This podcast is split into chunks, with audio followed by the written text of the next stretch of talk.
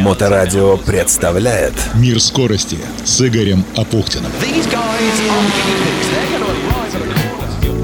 Всем хорошего настроения у микрофона Игорь Апухтин. Этап Кубка мира ФИА Международной автомобильной федерации и чемпионата мира ФИМ Международной мотофедерации по ралли-рейлям ралли Марокко, ралли Димарок вернулась в Загору. Именно этот город стал базой гонки с 7 по 13 октября. Обратите внимание, в нарушении традиций ралли-рейд финишировал не в выходной, а в обычный рабочий день. В прошлом году из-за мировой пандемии ралли в Марокко было отменено, а два предыдущих выпуска ралли Димарок 18 и 19 годов были проведены под руководством новой команды ОДЦ Events во главе с Давидом Кастеро. Он еще и спортивный директор ралли Дакар. И брали они старт в Фесе. Но за всю историю проведения, а это на минуточку с 1934 года, ралли Марокко уже не раз проходило в Загоре.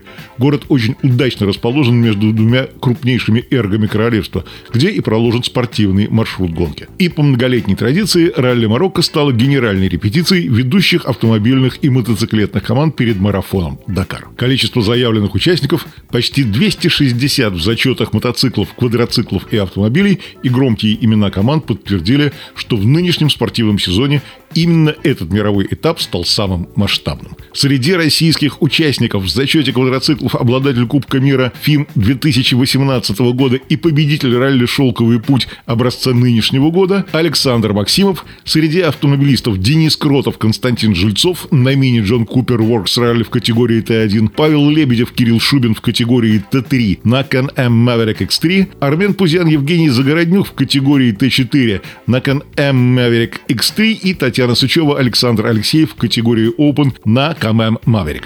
К сожалению, этот этап пропустил петербуржец Владимир Васильев с московским штурманом Алексеем Кузьмичем. У них могли бы быть реальные шансы на победу, однако перед гонкой стало известно, что больше такого экипажа не существует, спортсмены расстались. Я не стал спрашивать Алексея Кузьмича о причинах, я ж не желтая пресса. Но, да, вспоминаю историю на ралли «Шелковый путь», когда у этого экипажа были пропиты все четыре колеса, и спортсмены оформили технический исход. А неудачи, как известно, могут приводить к разногласиям. Жаль, сильный складывался экипаж. В меню пятницы 8 октября значился квалификационный спецучасток с очень короткой дистанцией 11 километров, по итогам которого определилась стартовая решетка на следующий этап. Трасса спецучастка включала сложные и петляющие каменистые дороги с опасными поворотами под 90 градусов, где был велик риск пробить колесо, и лишь к финишу появились быстрые песчаные дорожки. Лучшее время на квалификационном спецучастке в категории автомобилей показал катарец Нассер Аль-Аттия, выступающий за заводскую команду Toyota Gazoo Racing на прототипе Toyota Hilux. Всего секунду лидеру проиграл пилот из Саудовской Аравии Язид Аль-Раджи, пилотирующий такой же прототип. А топ-3 замкнул француз Матье Серадори на багги Century. Собственно, они и обозначили вектор борьбы, а из наших лучшим на прологе стал Денис Кротов, Константин Жильцов. Они финишировали на 11 позиции, а Павел Лебедев и Кирилл Шубин в категории Т3 классифицировались девятыми. В квадроциклах э, наш Александр Максимов показал шестое время. Всего было пять этапов, каждый из которых довольно длинный. Вот, к примеру, первый. Дистанция Лиазон. Это перегон от Биоака до старта спецучастка 143 километра. Дальше сам спецучасток 288. Потом Лиазон 11 километров и всего 442 километра. Здесь участников ожидало полноценное гоночное меню. После 80 километров быстрых дорог в Махамид Давид Кастера подготовил первый большой вызов в этом издании гонки 30 километров в дюн в Эрге Шагага.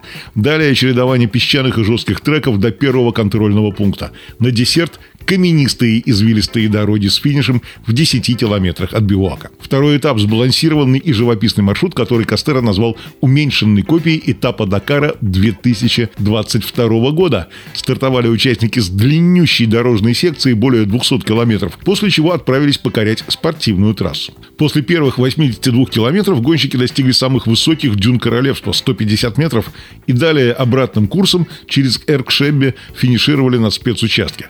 Отсутствие Отсутствие туристов и разных активностей в стране из-за всемирной пандемии привело к тому, что уже хорошо знакомые постоянным участникам ралли накатанные треки в этой отдаленной зоне Южного Марокко были полностью сметены.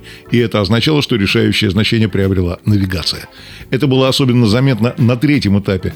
603 километра, из которых 340 занимал спецучасток. На знаменитых каменистых трассах Марокко Кастера и его команда сделали акцент на навигации, чем прилично осложнили работу многим участникам. Например, экс-победитель Дакара, мотоциклист Рики Брабек, вляпался в одну из таких навигационных ловушек, но после дозаправки быстро нашел правильный выход из Солончака, где многие попросту заблудились и потеряли уйму времени. В квадроциклах на этом этапе Победу отпраздновал Мануэль Андужар, а наш Александр Максимов стал вторым, уступив аргентинцу всего 30 секунд, и дальше между ними вот так и будет идти вся эта борьба. В общем зачете тогда разница между аргентинцем и нашим составила 20 минут, но для Марокко эта разница несущественна. На этом же этапе в автомобилях Насер Аляте чуть было не прервал свою победную серию в борьбе с поляком Якубом Пшигонски. Он ехал на X-Raid Mini, но в итоге Toyota Hilux первой пересекла финиш, обойдя Мини на 27 секунд. 27 секунд разницы на 340 километрах. Это виртуозно. Да и результаты российских экипажей на этапе оказались достойными. Денис Кротов, Константин Жильцов завершили этап в десятке сильнейших на восьмой позиции, и это позволило им подняться на четыре позиции в общем зачете с 12 на 8 место. А Павел Лебедев и Кирилл Шубин вновь замкнули тройку в классе Т3, сохраняя эту же позицию в общем зачете. Впрочем, этим этапом Шубин остался недоволен, на камнях был один прокол, ну куда же без этого. И уже где-то на второй половине трассы экипаж сломал заднюю тягу, на замену ушло 10 минут приблизительно. Обидно, поскольку ехали парни гораздо быстрее ряда соперников и могли показать результат намного лучше.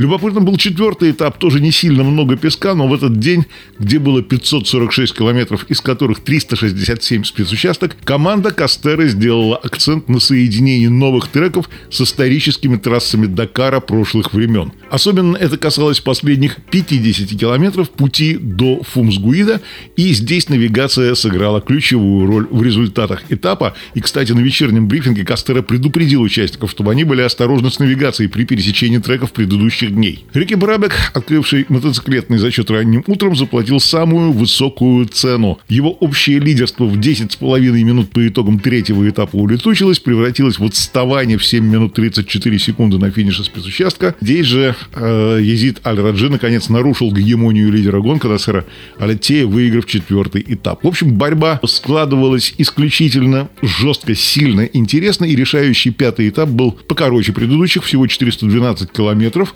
спецучасток 166, но именно на таких этапах и накручивается до визга турбин борьба за минуты и секунды. Характер трассы этого этапа напоминал самый первый со стартом и финишем в тех же точках, однако сам маршрут через Эрк-Шигага был совершенно новым, и предупредительным сигналом для участников стали слова того же Кастера «Ралли еще не закончилось, поберегите немного сил для финальных километров». Но в зачете мотоциклов этап прошел более или менее предсказуемо. Пабло Кинтанилья, Monster Energy Honda стартовал третьим на трассе. Чилийцу удалось показать лучшее время на спецучастке и выиграть гонку. И, кстати, это первая личная победа Кинтанилье в Марокко. Для него это была, кстати, всего лишь вторая гонка за новую команду, так что прекрасный результат. В зачете ралли-2 Брэдли Кокс оформил свою первую в истории победу на спецучастке.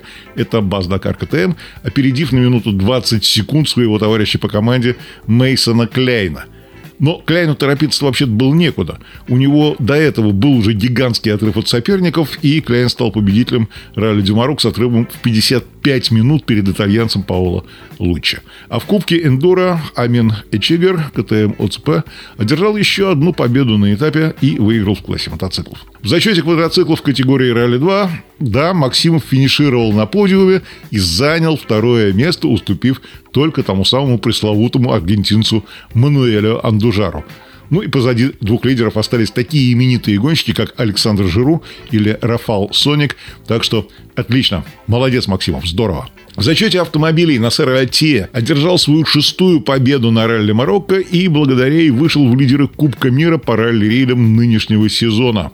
Серебро у Изида Аль-Раджи, марокканская бронза у Аргентина Лусио Альвареса еще одна Тойота под управлением Ронана Шабо стала четвертой, и таким образом команда Overdrive побила все рекорды на этой гонке. А вот шестерку сильнейших на мини Джон Купер Works Ралли замкнул наш российский дуэт Дениса Кротова, Константина Жильцова. Ну и, конечно, в классе Т3 победно финишировал российский экипаж Павла Лебедева Кирилла Шубина. И для пилота это было дебютное участие в ралли Марокко. Он потом признался, что в первый день его сильно укачало в дюнах, но потом он вкатился и вот он, великолепный результат. Что ж, теперь будем ждать легендарный Дакар. Спасибо Татьяне Измайловой и сайту «Изумительные люди» за пресс-релизы из Марокко. И пару слов о ближайших международных соревнованиях, правда, конечно, далеко не такого планетарного масштаба. 23-24 октября в Петербургском экспо-форуме состоится международная матчевая встреча студентов-спортсменов по спортивному и профессионально-прикладному автомобильному многоборью. Знаю, что к организации соревнования приложил руку двукратный чемпион Советского Союза по ралли, заслуженный тренер России, легендарный профессор Эдвард Георгиевич Сингуринди. Каждая страна формирует пять спортивных команд из двух человек, и все участники выступают на одинаковых автомобилях, предоставленных организатором. В общем, должно быть интересно. 23-го съезжу посмотрю, а потом и расскажу. В следующий понедельник в программе «Скорости». До встречи. Берегите себя. Удачи. Мир скорости с Игорем Апухтиным. На Моторадио.